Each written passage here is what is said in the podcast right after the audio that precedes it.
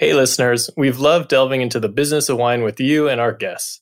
Your feedback via email, text, social media, and by joining us on our live episodes on Clubhouse has meant the world to us, and we keep striving to do better and better. Some of you have asked on how you can help support the show.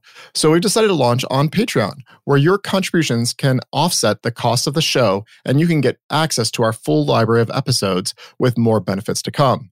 To become a patron of X Chateau, go to patreon.com slash xchateau to lend your support starting at $5 a month.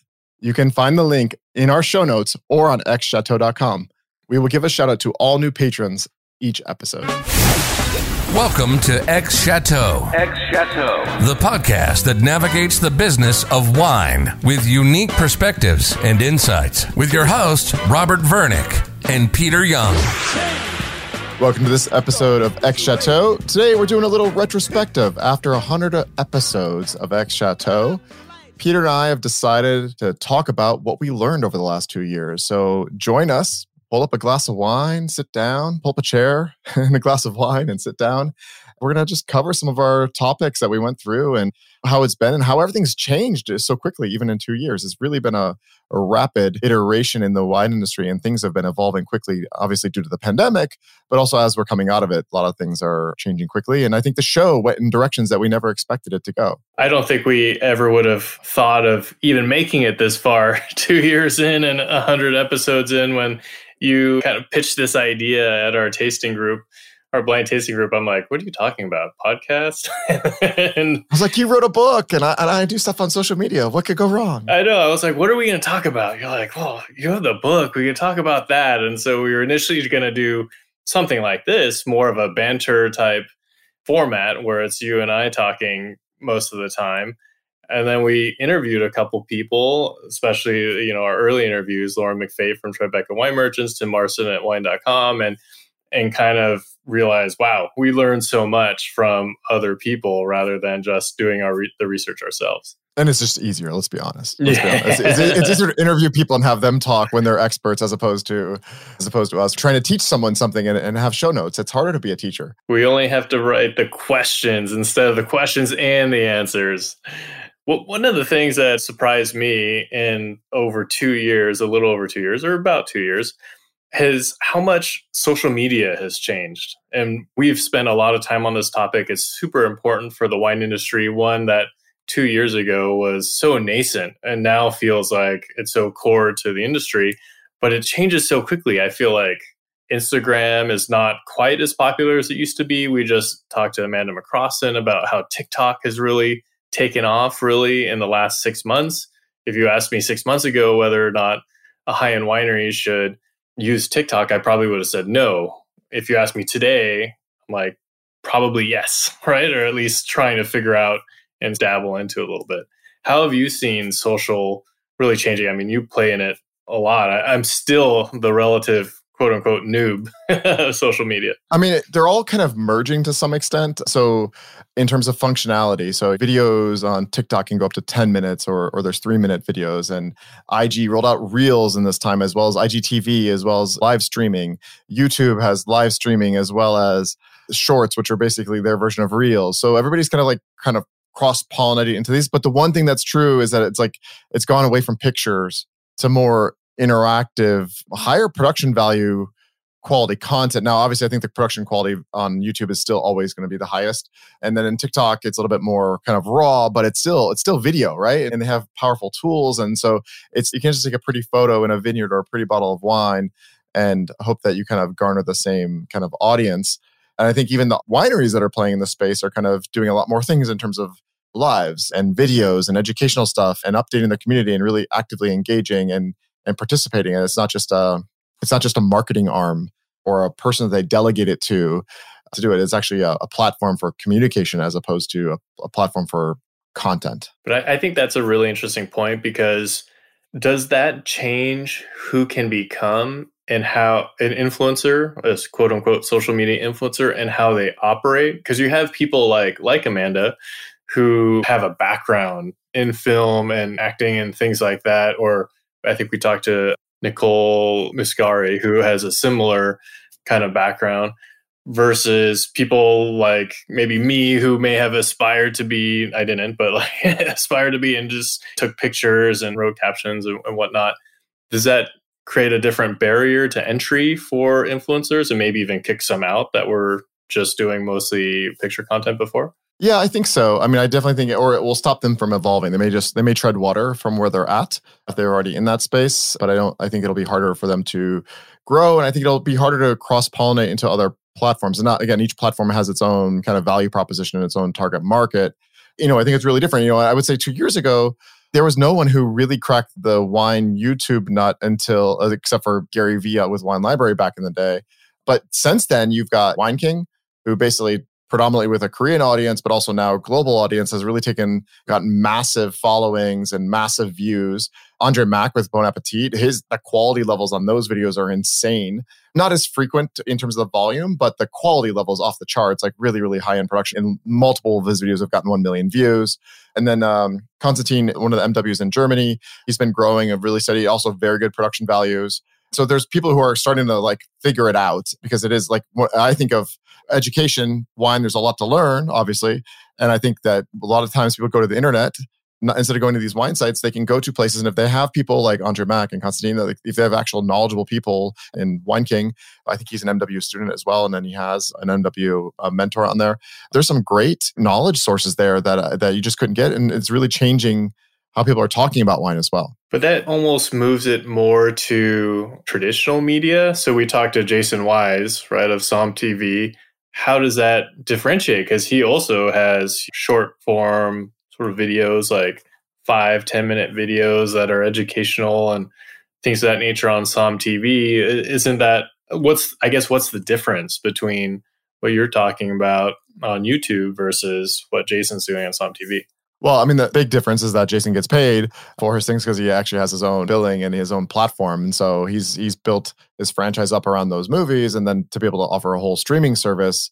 I don't know all the economics behind that, but he's getting 100 percent of the of the take, right? And you go to a Netflix or if you go to YouTube, you're advertising backed, and and I think anytime you're dealing with alcohol, that's tricky, right? It's like who wants to advertise in that space, and who are you advertising to? There's a lot of rules, and it varies a lot by country so there's a lot of complexities. But for him, he's like, I'm just creating a streaming service. And if you want it, like obviously you have to, you know, you have to be of a certain requirements, but he's doing age verifications while he's doing payments. So I think it's uh he has the big picture view, you know, and as opposed to, I don't think influencers can play in the Jason Wise space because the production values are just too high and the actual platform is. But to be honest, he could bring people who are making good content into the fold for his platform and he has a lot of people, but it's a drop in the bucket in the grand scheme of a YouTube or an Instagram or a TikTok, right? But there's no like social element, I guess, right, to what Jason's doing. And is that important? Yeah, he's only getting the people who are interested in the viewing of the content as opposed to the interaction. I think that that is the real difference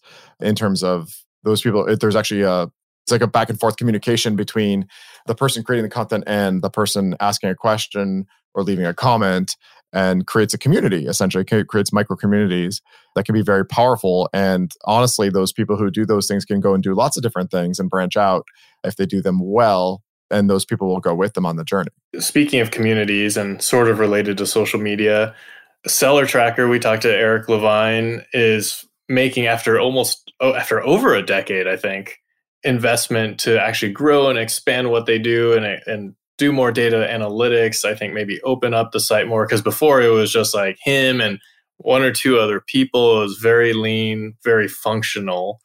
Why do you think it makes sense, or what is it about the environment today that makes it ready to take this on? Well, I mean, I think he's seen the success of some companies like Vivino who've gone to raise a lot of capital and garner a lot of press. You see other people doing similar things and making their own communities, and but he already has a community and he's searched so often uh, and he's got such a powerful database of information and that people want to talk about it and they're all on the same topic already right? They're all they're already already sharing their tasting notes and and when they think things are ready to drink and it's like how do you give an opportunity for those people to interact? And so through liking other people's comments or notes and or commenting on other people's notes but expanding that out i think is huge. And obviously it's very functional as a cellar management software. Like i mean anybody who's going to venture into creating a cellar management software needs to say like how do i what's my value proposition against CellarTracker? Because it's already so great. And he's like the, he's using like the original patreon like right? People are you tell me what you want to pay me you opt in, and whether it's large or small, like we give you some guidance, but you think that's great because I think some people are going to contribute quite a bit there. The original freemium model. Exactly. The other thing I think is interesting, I never thought we would have covered. Uh, we've covered a wide spectrum of the wine world. Like obviously, we've talked to Areni on on like the super fine wine consumer. I've talked to auction houses. We talked about wine investing because that seems to be all the rage. If anybody's been on social media, I'm sure they've seen a targeted ad at them to invest in wine. Hey, it's better than S&P 500. but then also we've talked about counterfeit wine. We've talked about various levels, any from better for you wine from FitVine to uh, grocery stores to you know the premium luxury $12 wine space, making wines that are going to have a five to seven year lifespan with Hemmick and Cellar. So it's, it's a lot of spectrum. And oh, and also can't skip over uh, 19 crimes, right? Like that's always more of a technology, but like that conversation is more technology, but it's also about kind of a broadening different landscape of consumers. So we have all the quadrants in the spectrum for all your business of wine essays for the MW program. You, you got to yeah, pass yeah. that paper. Praying for a four, paper four, paper four. Yeah. Uh, one of the things that really stands out to me in terms of context and what it may have changed today, and really only like six months, is the wine as an investment area, right? It was so hot. Like all alternative investments were so hot six months ago. You had crypto to even gold to some degree, but all the tech stocks, everything was running high as the Federal Reserve and other central banks around the world were pumping trillions of dollars into the system. Now, with tons of inflation being May 2022, the war in Ukraine and Russia really having a supply shock on, on wheat and oil and natural gas recession on the loom? Yeah, well, potentially driving the Federal Reserve to higher interest rates, pulling liquidity out of the system to create a recession, really, to bring down inflation. It'll be interesting to really see what happens to wine investing. Because in some ways, cash is trash, as Ray Dalio would say, because inflation's so high, it's it's eroding away in value if you hold it in cash and you're not making enough on on interest. Do you put it into hard assets like real estate and or alternative assets like wine which is a hard asset that maybe appreciates? Or was it more that people were looking for return and like a crypto kind of thing they're throwing their extra money at it and so it's driving up pricing dramatically and will it come back because i think that luxury wine sector which you know i've studied a little bit is very tied to net wealth, right? And people are willing to pay more as they feel wealthier. And it's a way up, at least it's net wealth lagged by a year. On the way down, might be a little faster than that. But will that really contract and contract in pricing? The hard part is, I think we've talked about this with some of our guests, is that liquidity is not that high, right? So people, even less so than real estate. So people might not necessarily sell their wine and just hold on to it until it's better. And then it, it may look like it's great, even though if you try to unload it maybe in the next year or two, it might be less. I don't know. Do you have any thoughts on that? I mean, if the 2019 and 2020 Burgundy release prices are any indication, it doesn't sound like that's an issue in terms of supply demand just being a major issue in terms of the number of people who are wealthy that want to buy these things and these prices are going up massively year over year considerably more than 10% in some cases 25 30 percent every year. It's it's insane. And then also then you have supply dropping out through various frost damage early on in the years. And then so you're you're getting smaller some okay to excellent vintages over the last couple of years and those are the quality of the vintage doesn't seem to be driving the prices up. It's the supply. It's what are people willing to pay the for. The lack and of supply, right? Yeah, exactly. The amount of bottles that are in circulation for that vintage are driving the price, not whether the 2019 or the 2020 vintage is better isn't driving the price. But a lot of the real fallout has been over the last couple months and is probably still to come. And so I've read a couple articles that said that even for high end Burgundy, the top names are still doing really well but all the periphery names or the other names that were doing well as the top names sort of coming along with the top names are started to stagnate in terms of price appreciation. And so uh, it'll be interesting to see what happens with 21 en primeur with 21 burgundy prices as we get into later 2022 2023 if we continue on this trend and move into recession what happens to pricing there? It would be pretty interesting to see what happens with Bordeaux because you're going to have a little bit more consistent of crop there in terms of supply and to see how prices move there. If they if they hold flat, do they go down? Obviously, the Bordelais are savvy businessmen and or business people and are looking to kind of min max their pricing. But I think with Burgundy, I, I think that even yes, there are. I don't think the prices are going anywhere, and maybe the some of the lower less known domains are not able to command the same increase as some of the other domains but they're still going up because that supply is still a major issue for everybody. And the other end of the spectrum has changed dramatically as well, I think. The grocery stores during the pandemic, everyone flocked there and was buying everything there because everything else was closed pretty much or moving online to buy. And as everything has started to open up again, we've seen that shift back out and more on premise and restaurants and less in the grocery stores. But as we move into an inflationary environment, a high inflationary environment where a lot of people are sort of scaling back some of their budgets and whatnot, does that benefit the grocery store where they're they are going to be spending money? You can't get away from not buying groceries at a, at a grocery store. And do they not then make those purchases at specialty wine stores where they may be buying higher end wines? Yeah, I mean, I, I always believe that the grocery store purchases are either impulse or what I'm willing to pay. it's like I choose this quality of meat, you know, based on what what I'm willing to pay for a steak that week. The same thing would be true for a bottle of wine in the grocery store. And I think when you're shopping in especially wine retailers, a little bit more of an influence of I'm actually looking for something either not for right now or for a special moment. And uh, it's less commodity based, right? And so, and I think that's going to be all based on the individual's perspective when they're in the grocery store of like, what's a Thursday night wine for me? It's more of a luxury good when you go to the wine store, and it's more of a necessity or commodity good when you're at the grocery store. And let's be honest, there are some amazing grocery stores with amazing selections that really can cater to their demographics and they're going to dial that in for their local markets. Yeah, what did Curtis Mann say? Some of his stores have like thousands of SKUs in them. Yeah, for sure. I mean, I, I definitely think it's a, an interesting take on how do we see more delineation and, and how many of those small like how many small wine retailers struggled or weren't prepared for online sales and went out of business? I know a number in the bay area that have had some major struggles and weren't ready. They were just they were foot traffic and no one was going to them during the pandemic and they tried to ramp up into online more but it was it was hard because that wasn't the majority of their business. It was a bad planning. Like you obviously can't plan for a pandemic but if they didn't have the right infrastructure to capitalize on it like some other retailers did. Yeah one one of the really seminal series, I think, that kind of really got a lot more listeners for us, and maybe a lot of you listening learned about our show through there, was our series on the evolution of the wine critic, where we talked to everyone from William Kelley of the Wine Advocate to Jeb Dunnuck to Esther Mobley, Jackie Strum of Wine Enthusiast. What do you think made that series so impactful? I think in most cases, everybody was very candid and open, and I'm not sure it's just because we're really charming, or if they, if they just uh, they're like, "Ah, oh, no one's going to hear this anyways." They were uh, drinking, exactly. Uh, but no, no, I think um, obviously I can listen to William Kelley talk at length. It's that British accent that just oh so soothing. And no, but he's also you know very articulate, uh, blends in a lot of historical context to why he's saying something. Words we had to learn or understand what he was saying. Parcelization. you know, I think it's also to have someone who's an expert. And one of the quotes I love from him is like, he's like, there's two types of wine writers. Ones that are collectors and and ones that just write about wine, yeah, and buy wine, and then ones that that don't.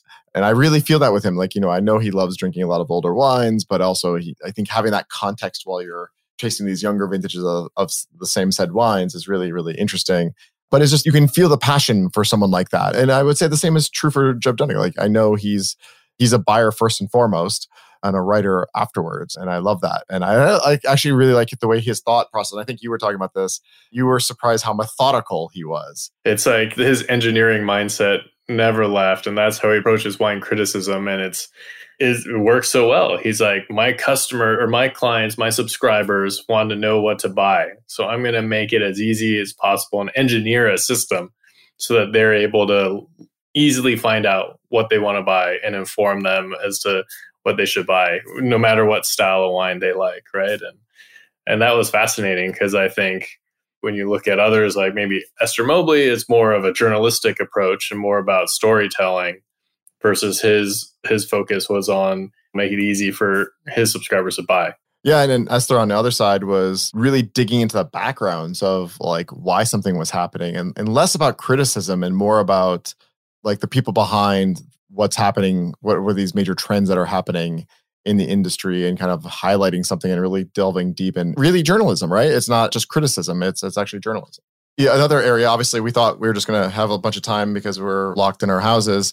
The other thing, then we had a bunch of craziness happening in multiple parts of the world, which really made social issues first and foremost. And I don't see that going away anytime soon. It seems like, uh, especially in America, we, we, we like to we like to stir the pot these days. So yeah, we covered a lot of things about diversity and gender equality and, and even climate change.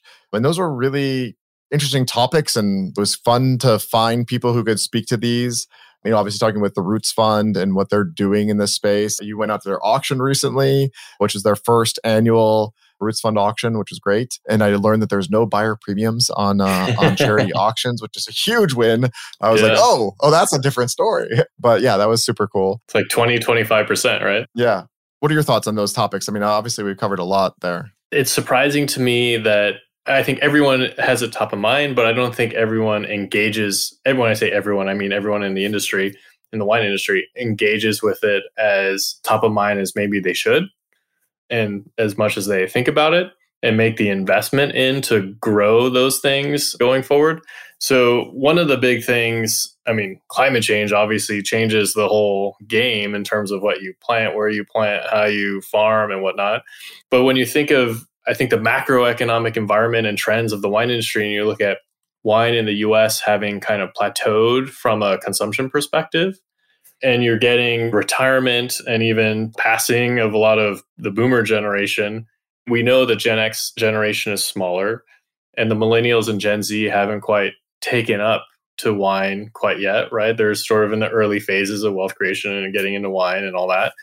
So that would presumably lead to a shrinking of the wine industry, right? As Gen X becomes the predominant thing. Well, what's one way we can actually solve for that? Improving the diversity and gender equality, which were both historically underrepresented, right? And these people have the money, especially in the Gen X cohort. And if we, as an industry, can make the investment up front to create space, new spaces, to create the culture of these different whether it's ethnicities, whether it's more women or whatever it is, to be even just on par with the, what the population is and have them start drinking wine and then moving up the ladder and drinking better and better wines and whatnot, then we have the opportunity to actually like at least stabilize the industry because we'd be overrepresented as we are sort of in the traditional white male wine buying drinking and then bringing in everyone else we could at least stabilize and then that's going to move on to the millennials and the younger generations and start to grow it again. So I think these are vital topics that are important for us to talk about and spread the word about, but for everyone to really engage in. And I'm not sure that people in the wine industry or even in the wine consuming public engage in them as deeply as I think would be crucial and beneficial for the industry itself to not have contraction and to actually think about maintaining and expanding. Yeah, I mean, I think to market to those different age groups, you definitely have to like, especially when you're going into millennial and below into Gen Z, you're gonna you're gonna have to look at how do you make sure that you're representing the causes. Like, it's not. I mean, you even see it with employment. People people they don't want to spend up their money on something or don't even want to work for a company who doesn't stand for their same values. And that's true about the products that they're going to consume, especially ones that are going to go on or in their body, as talked about with Territorium wines for all intents and purposes, an expert marketer to that demographic in their day job, right? And that's an interesting side note. So you you have to change what you're targeting and how you're talking about issues that are relevant. And there's no more important issues, no more vastly dividing issues like about how do we improve diversity and gender equality in this country, let alone in the wine industry. And then obviously the other one being climate change. Like people want to know that you're actually doing something about it. You're helping, not hurting. And let's be honest, in theory, wines and agriculture product that actually is a, a carbon sink, but if done correctly. But as soon as you put it in a glass and ship it around the, the world, you take all that goodness away and and at a cost to it. You're not helping. But what we do have is that uh, that wine is the most luxurious agriculture product out there, and it actually can be a champion for what this looks like for all big ag. Like Jason Haas's ninety-five dollar wine in a box right? That saves 40% of their carbon emissions or 40% of the packaging is something like that. And why not for a rosé that's going to be drunk right away and with a shortage of glass and sand and everything else and the cost of electricity to make those things that could be a great solution for wines that are not meant to age to be drunk right away. So it was amazing last 2 years so much has changed, process has changed, you know, in terms of what we do and how we do it. What are some of the things that you're really interested in tackling next? We always have a running list of topics, and I would say most of our topics are driven by things we're interested in. We reach out to people. Occasionally, PR companies reach out to us and pitch clients, and we're like, great, how do we make this a business topic as opposed to a biopic or a bio episode? And so, uh, in terms of drilling into something, we always get somewhere and I think come up with good content for me obviously i'm thinking about what are some examples that will help me with my my future exams. So understanding the global wine markets and trends and be able to speak to those in an educational way for our audience i think is super interesting to me. Well i think different business models also plays into those examples right? We're hopefully going to talk to some people who do like co-ops and custom crushes and things of that nature. One of the topics that i had wanted to do right when we started talking about interviewing people was understanding the wine buying journey of wine collectors and like actually talking to a bunch of different wine collectors. We found it to be pretty challenging. I reached out to a friend who's CEO of a major biotech company that's public and he's like our PR firm would never allow me to do this unfortunately. they don't even necessarily have to be wine experts or wine collectors but just understanding the drivers of why people really want to buy wine and then the ones who really get into it how they get into that and I think that would help the industry a lot, you know, understand that psyche and be able to create situations that benefit those people or make it easier for them to get into. We almost want like exit polls like, hey, we see you came out of Safeway with uh with a bag of wine. Why did you buy this? And, uh, yeah. or, or then you go to a wine store and then, then you go to like a wine event and do it. Right. So it's like and figuring out all those different like follow Thatcher around, right? Thatcher Baker exactly, Bakes, yeah. who we interviewed. he since he's drinking the best stuff anyway, right? like, have Jason Wise follow him around and then let us tag along and record the audio. exactly, exactly. There's tons of interesting topics and uh some of it we're trying to be like of the moment and catch up. And I think covering the low no alcohol space was interesting. There's probably more for us to do there. I still think there's more parts of the climate change. Like, what are people doing about it in terms of like whether bottle recycling or bottle reuse? Those are huge things that can be happening there. I'm trying to think other in terms of I would love to talk to LCBO or other monopolies because those are just an area that's very different than how we operate we covered you know something related to like how we did the three tier system for with tim warwick to talk about tim warwick we talked about three tier system kind of given a breakdown of how you have essentially these 50 different states that are op- operate almost like 50 different countries. Okay, well, what does it mean to have a massive like something like or Norwegian or or LCBO kind of like monopoly where where they're the one stop shop and you have to like how does that work for those consumers and how do you get into that? Because if you get into LCBO, that could be a huge sales channel for a lot of uh, wineries and wine brands. Or even how like they sell. It might be a huge channel, but how does it get promoted or what actually pulls through, right? Yeah. So, I mean, we're always open. Please, if you ever have any ideas for topics, we're always open. Either drop us an email or hit us up on uh, Instagram or LinkedIn for that matter. All right, Peter, let's do our kind of typical year end. What was your most memorable wine in the last year and who did you drink it with? Well, one of my best friends, Claudio, turned 40 last year and he inherited like a wine cellar when he bought his house in the Berkeley Hills and the guy who owned it before, who owns like a vineyard, not a winery, but a vineyard up in Napa, was a big wine collector. I think he was like a biotech guy or something. And he left like 200 bottles of really old, interesting stuff, like old age duns, wines from the 70s, a couple first grows. Like there's a old Grange in there, and and then some like stuff that's probably undrinkable, you know. But one of the things we opened for that occasion was a 1920 Cossart Malmsey Madeira. And like you expect from Madeira, it still tasted fresh and amazing, but with even more complexity to it. And it just felt like drinking a piece of history, which is sort of the beauty of drinking those those old wines. but it definitely was not tired at all. And I saved a little vial, so maybe one time when we hang out and drink wine together, maybe I'll bring that little vial and we can share that. It's not going to go bad. There's not much more you can do to that yeah. wine. What about you? I'm going to cheat because I went down to the first La Paulée in LA for the gala dinner with a bunch of LA collectors and got lucky to be invited down.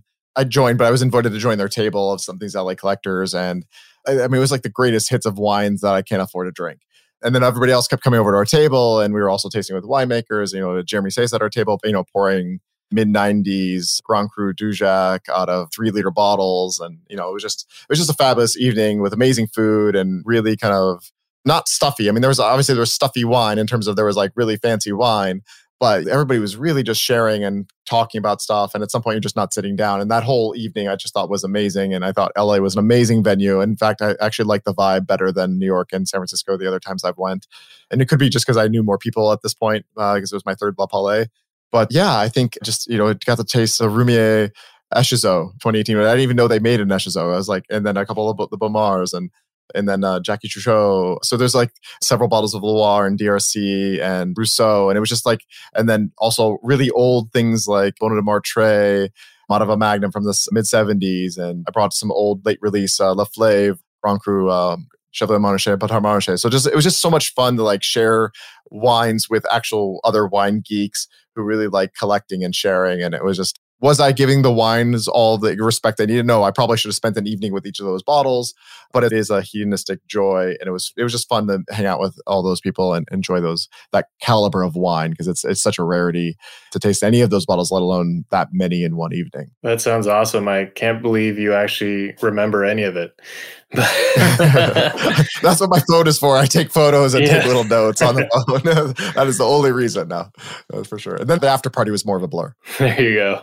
Well, the last two years have been pretty incredible. Uh, I'm looking forward to continuing it on and seeing what's next. And for those of you who want to delve into our back library of catalogs, don't forget that our supporters on Patreon have access to the entire system, and we'll be re releasing library episodes over time so that people can hear some of some of the insights that we've had before.